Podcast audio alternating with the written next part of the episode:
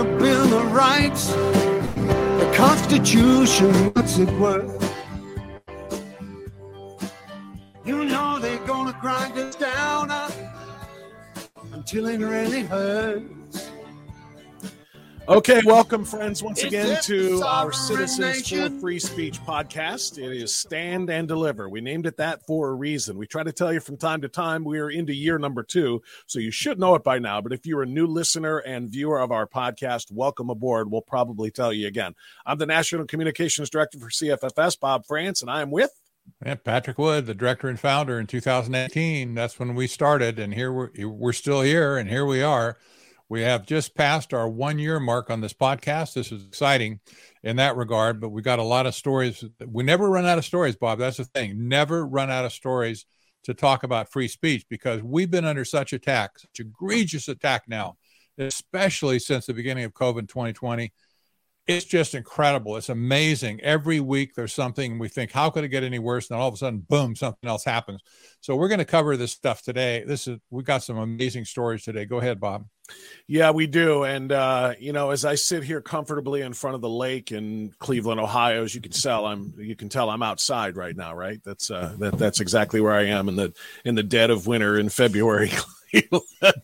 I just love these virtual backgrounds.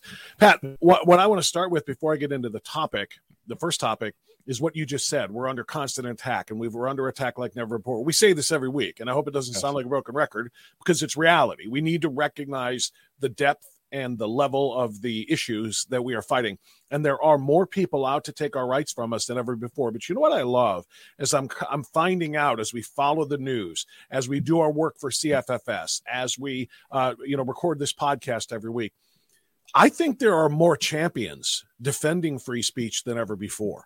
They're they're vocal, they're they're motivated, um, they're they're they're loud and they're proud. Uh, they're not sitting by and just letting things go. And I'm not even just talking about the the, the tremendous membership of CFFS. I'm talking about people in general.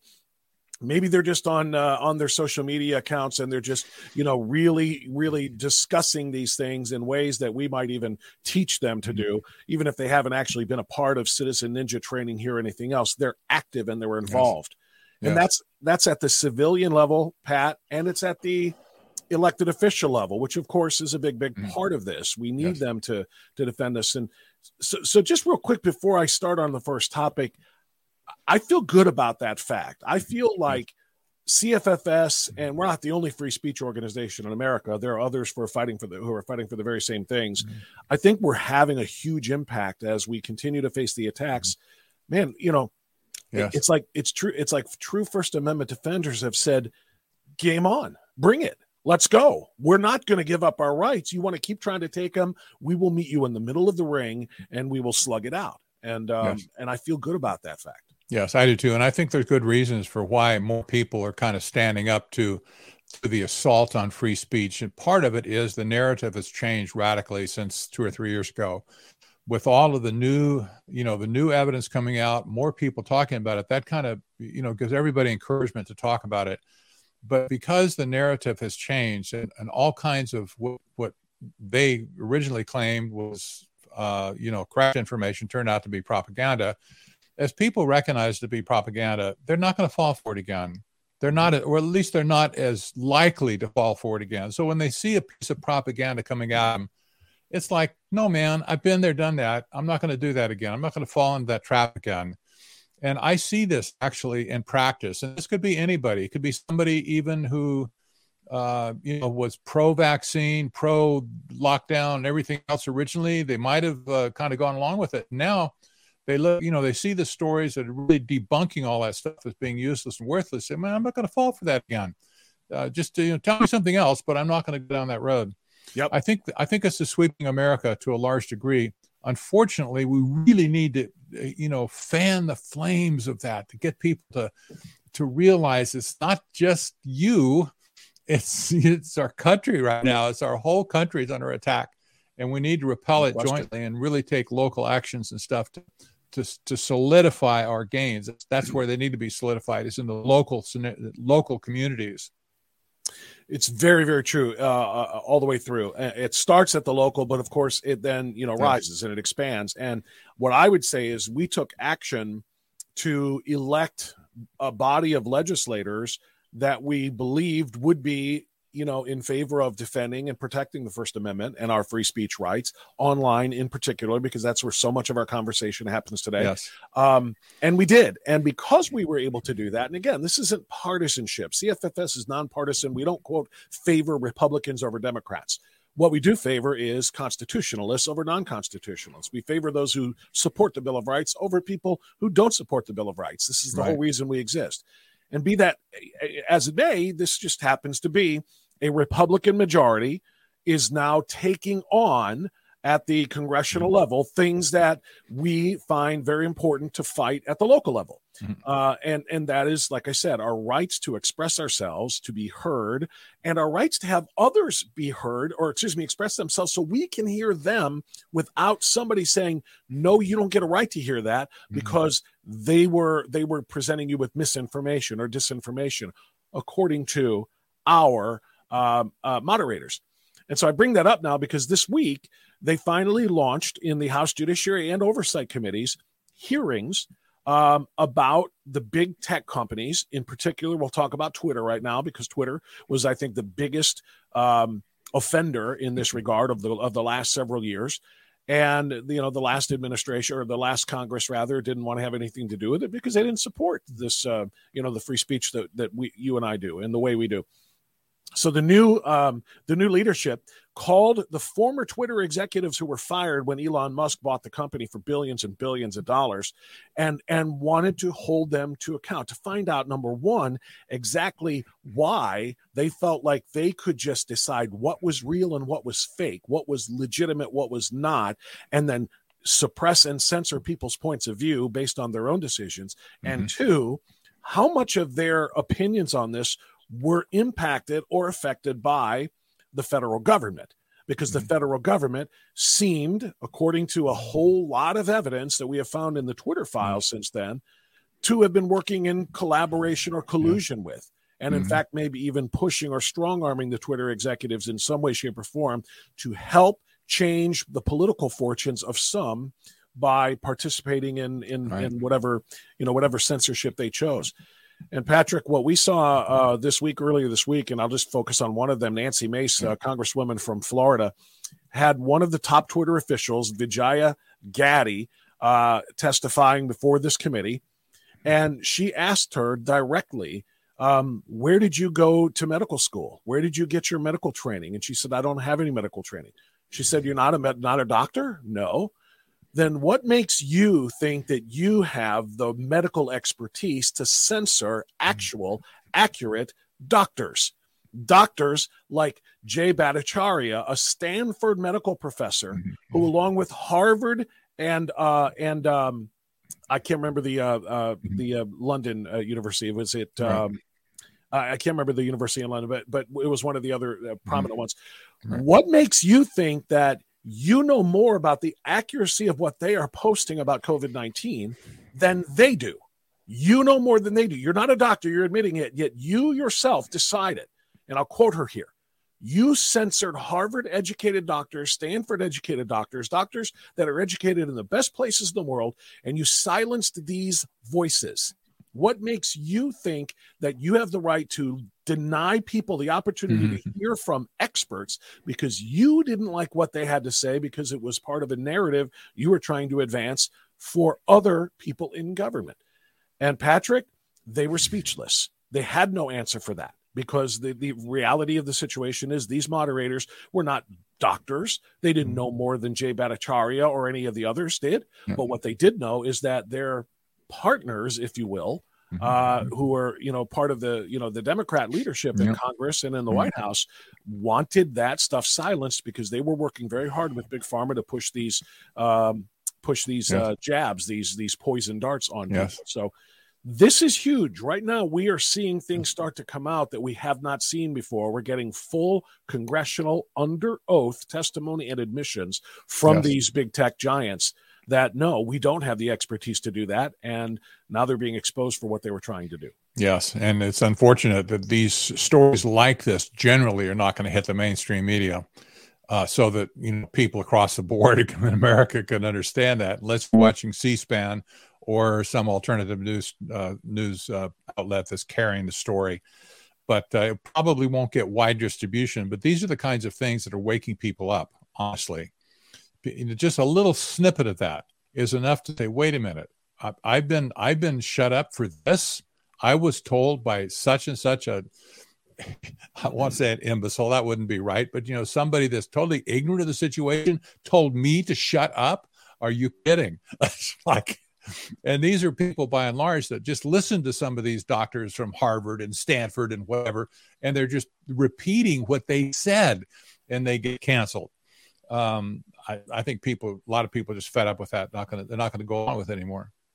In a free society, and we're supposed to be a free society hence that whole constitution thing yes. that we just talked about that that drives us as as an organization as citizens for free speech it's about the constitution it's about our rights yes. in a free society you know what a, a moderator or an executive at a place like twitter or facebook would do would be to say wait a second what what did jay bhattacharya just say what evidence did they come up with oh, we think that's totally false. Look, here's what they mm-hmm. said. Now, here is what Dr. Dr. Birx and Dr. Fauci say that refute that. Here's what yes. uh, the CDC mm-hmm. director says that refutes that. Here's what the National Institute of Health leader uh, uh, uh says, Dr. Uh, what's his name, Francis or, or whatever, mm-hmm. Uh, mm-hmm. you know, that refutes that. Let the American people listen to all of the viewpoints and decide for themselves what they want to do with their health whether yeah. they want a mask, whether they want to stay home and not go to church, whether they want to uh, uh, take that shot, uh, regardless of what the known or unknown long term effects might be. Let the people listen. And what they do, Patrick, it's the worst mm-hmm. kind of propaganda. It's propaganda that's unchallenged. Yes. They let the propaganda narrative go forth without anybody being able to say, well, let me see if there's any more uh, information or evidence here that isn't being presented. They crush that so that they can make it look like it's consensus. And mm-hmm. the one thing science can never be is is consensus. You want to know why? Because mm-hmm. science is comprised of facts, not votes. Yes. You don't get to vote and say, well, enough no. scientists have voted, we have a consensus. Mm-hmm. No, mm-hmm. facts right. decide science. Yes, and yes, uh, they didn't. Yeah. They didn't. They didn't want that. They wanted to make sure that their big yes. pharmaceutical partners were able to push their uh, their drugs on everybody, yes. and that the scientific quote unquote scientific yeah. uh, narrative that they had was going to be unchallenged. That's exactly right. And in a scientific environment, if you have, say, 15 scientists in the same discipline sitting around a board table in a boardroom, and they're talking about some topic or some issue, some breakthrough, somebody came through, whatever. If 14 or 13 of those doctors raise, uh, raise their hand, professors, whatever, raise their hand and say, uh, I agree with this. I think this is correct. I think to come to the right conclusion, et cetera, et cetera. But two people say, I'm not so sure. I, I think maybe we, we should investigate this more, or they have some some positions or some formulas or math or whatever that says, you know, this doesn't add up quite right. We maybe we don't have it quite right. At the very least, the other 13 or 14 that said yes, don't go over and beat the snot out of the person or two people that they disagree. What they're going to say is, hey, bring your, you know, bring your case to the table you know, go back to your lab, do some more experimenting, whatever, and then come back and give us your report so we can fit this whole thing together and figure out what's really going on. That's the way real science works. That's not what's been working for the last three years. It's like, no, if there's a dissenter out there, he's immediately called a denier of some kind. And then he's beat up psychologically, perhaps even mentally, uh, not physically necessarily, but well, some people have actually lost their career. I'm thinking of Dr. Meryl Nass, for instance, who the state of Maine is trying to take away her medical license because she did the responsible thing for her patients during COVID. Um, but you know, aside from that, we haven't had any of that kind of behavior with these people who call themselves a representative of science. Haven't had it. Now we're going to have no. it. I hope. And and you know what, Patrick? A few short weeks ago, we talked about this on one of our episodes, where California is basically telling every doctor you will lose your license if you try to uh, uh, yes. prescribe or diagnose or anything else in, in that is in uh, that is contrary to what the state's narrative is. So, in other words, in other words, it, this is why we do this. People need to. This isn't just for the, you know, way we got a victory, we won. It's not about being able to say we won something. We're talking about people's safety. We're talking about people's health and welfare. We're talking about people's life, liberty, and the pursuit of happiness. A person who gets sick in California, if this bill that they put forth passes, and Governor Gavin Newsom has said he will sign it. If this bill passes, a person who gets sick can go to one doctor and be told this is what it is and this is what you must take and cannot get a second opinion. Because if they go to a second opinion, go to another doctor who might see things totally differently. And mm-hmm. that doctor gives a second opinion that runs counter to the first one, which was in line with the state. That second doctor will get fired, will literally lose their medical license. And mm-hmm. that patient now is at the mercy of whatever the, the prevailing mm-hmm. narrative is. And so, Patrick, what we're talking about here isn't just uh, we're starting, you know, political wars to have political wars and, you know, and so on and so forth. We're talking about trying to protect people's right to live, the right to life. And what is being done now in, violation of their First Amendment rights literally can put their lives in danger. And I don't know if they even, people have even That's considered right. along those lines. That's right. And, you know, probably you just sparked something in my mind here life, liberty, and the pursuit of happiness we all talk about that. We all like that. We want that for ourselves. Life, liberty, and the pursuit of happiness is my decision to decide what my pursuit is. You might have a mm-hmm. different pursuit. But that is predicated so heavily on our ability to speak and communicate. Totally. We would not we would not be able to even talk about life, liberty, and the pursuit of happiness to each other or other people as we move through life if we did not have freedom of speech, freedom of the press, et cetera, all the things, unalienable rights contained in the First Amendment, there would be no life, liberty, and pursuit of happiness. There would simply be more of the drudgery that we had in the last two or three years, where we get locked down, shut up, stuffed into a mold, uh, you know, whatever treatments stuffed at us, whether we wanted them or not. That's what life would be like without free speech. We don't want that kind of life in America. Period. Nope. In a subject, just want it. Well, and that's why these battle lines are being drawn now. First, yes. first of all, legislatively, as I just discussed, yes. they were really calling these Twitter executives to account as they should. Uh, and yes. the other place is in the courtroom. And that brings us to story number two. This is from this week, February 9th, in the New York Times. Now, take that for what it's worth, but it is the subject that I'm interested in, not the New York Times editorializing here. but um, the headline is is very, very telling. Free speech versus disinformation comes to a head. The outcome of a federal court uh, case in federal court could help decide whether the First Amendment is a barrier, how they word it, to virtually any government efforts to stifle disinformation. So, like mm-hmm. I said, I'm going to try to put aside the editorializing and the slant taken by the New York Times. You know where they're going to come. The big government should get to decide all. The big government uh, will tell you what you can and cannot hear about uh, about information that they believe to be incorrect and thus label disinformation. So at, at issue is a case you and I have talked about, mm-hmm. Patrick, a number of times already, and that is the lawsuit filed by the attorneys general of Minnesota, or excuse me, mm-hmm. Missouri and yes. Louisiana uh, over um, uh, the right of uh, do- doctors, like the ones that we just talked about, to be heard, and for medical professionals to be heard and not censored and silenced by uh, big tech that are work that seem to be working in collusion and collaboration with a with a uh, with a mm-hmm. political party. So the attorneys general have sued the White House and dozens of officials like Dr. Fauci, the top infectious disease expert. Again, I'll use air quotes for that, yep. accusing them of forcing the platforms to stifle the voices of its political critics in violation of the constitutional guarantee of free speech.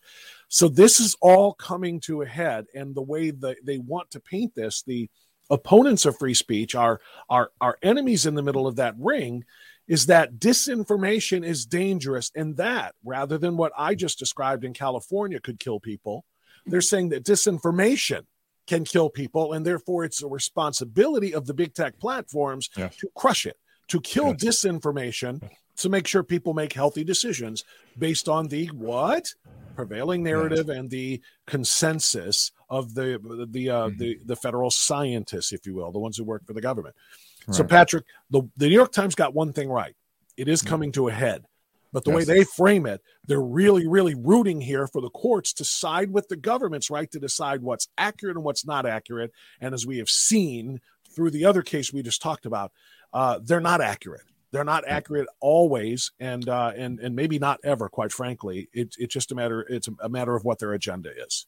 Exactly, exactly. And uh, g- given the time we have left and stuff, I want to just tell people uh, first off that uh, Citizens for Free Speech is having some special live training. It's going to start next Wednesday on the uh, it's on the 15th of the month. It's going to be uh, in webinar format over the, in other words, over the internet. It's not going to be live in person. Everybody's invited to come to this training. You have to go to citizensforfreespeech.org to sign up an RSVP for it, and you'll get all the information back by return mail. There is a textbook, there is a workbook that you can get, so you have time to get it. And it's going to be a 10 week series. It's basically going to present The Citizen Ninja Way by Mary Baker, and then team building after that. It'll be two, two sessions of how to build a team to work in a local community. This is, this is groundbreaking training that people can take. We're hoping to have well over, well, we'd like to see a couple hundred people take this live with Mary on, on, on our webinar format. So you can go to citizensforfreespeech.org, sign up for that, get trained, get in the know, learn how to interact correctly in a, in a civic environment, and for that matter, even with family members who have told you to take a hike because you believe something different than them, and maybe you can patch things up and back together again. But uh, we encourage everybody to, to get on board with that. Along that line, there's a problem. There's another problem that's coming at us. This is going to be a big topic in the next, uh, well, for all year, I know this is going to be a recurring topic. Most people now have heard some type of uh, information about this so called Chat GPT program that was released last November by a company called OpenAI, that stands for artificial intelligence. But OpenAI is a company that is uh, the CEO and co-founder is Sam Altman, the very well-known technocrat slash transhumanist. It's a big company now. They're leading pack on artificial intelligence. They've got uh, tons of programmers.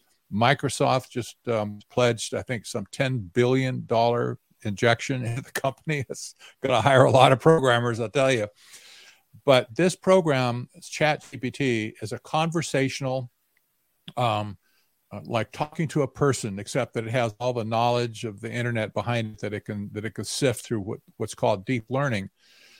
You can interact with this to do virtually anything you can imagine. You, if you want a term paper, just tell it what you want. It'll write a term paper for you. You want an academic abstract for your scientific paper, just tell it what you want. It'll write it up for you and hand it to you. Uh, you want to you know have chat messages to put up on instagram or wherever. It'll do that for you. Just tell it what you want and it'll give you back all kinds of information. Well there are over there are hundreds of thousands actually hundreds of millions of people have already signed up to use chat gpt and microsoft just announced that they're going to embed chat gpt into all of their uh, their office apps like Microsoft Word, Excel, and so on, plus their search engine Bing. So Google now, because they don't own OpenAI, Google has just had a conniption fit. They're they're releasing their version of a Chat GPT now, and that'll be online soon. Now China has jumped into it. Uh, Alibaba and Baidu are both head over heels in love this. They've joined this arms race, so to speak, to see who could get out there first with this human like artificial intelligence that has all this knowledge and that you, John Q. Citizen, can interact with. Now, the reason I bring this up, there's going to be, I am absolutely certain of it, there's going to be a new type of automated bot, if you will. That's an automated program that can work social media that will seem and appear like a human and be able to conduct interactive messaging with you to where you think you are talking to a human on the other side, like direct messenger on Twitter, for instance, uh, you know, Facebook Messenger, stuff like that.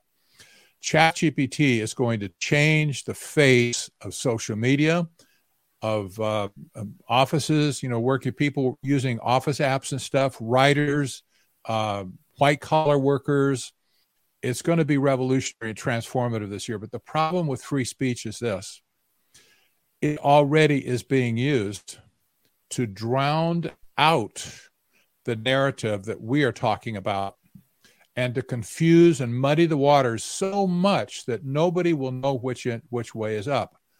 Some of the Chat GPT uh, questions that have been asked have now proven that Chat GPT is absolutely woke itself. It's woke somebody asked it to write a poem about President Joe Biden. It complied. A dumb pro- poem, but nevertheless, it wrote a poem and it rhymed. And it was, uh, you know, a couple of stanzas long. And then they asked it to write a poem about uh, the former president, Donald Trump. It said, nope, irrelevant. Can't write a poem about Donald Trump. So that led to more questioning, you see, and say, well, can you do this? And then did that. Can you do this over here? No, we can't do that. I'm not programmed to do that. So this artificial intelligence program is not really playing with a full deck. It's skewed, it's biased tremendously towards things that we have already proven to be disinformation and misinformation coming from these, you know, the same uh, the same medical establishment we've been dealing with. So this swarm of bots is going to enter the social media world and confuse people to no end. I'm not sure how we're going to deal with this yet, but we need to get our legislators involved in this. This is probably going to be the most existential thing that we have for the for the sake of free and unfettered speech with human beings. I don't want to argue with an AI program. I don't I don't want to hear it. I don't care what what what the discussion is. I will not debate an artificial intelligence program, and I don't think anybody else should either. In fact, I would say anybody that's suckered into debating anything or arguing with an artificial intelligence program, not knowing that it's an, artif- an AI program, thinking it's a human, has just been violated, totally violated. Their mind has been sapped.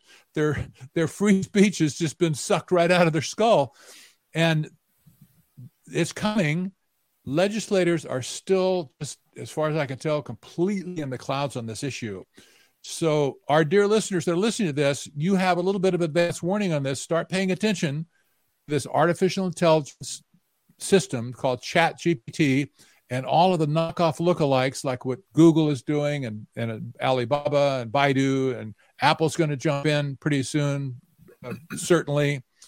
Uh, this is going to change the landscape.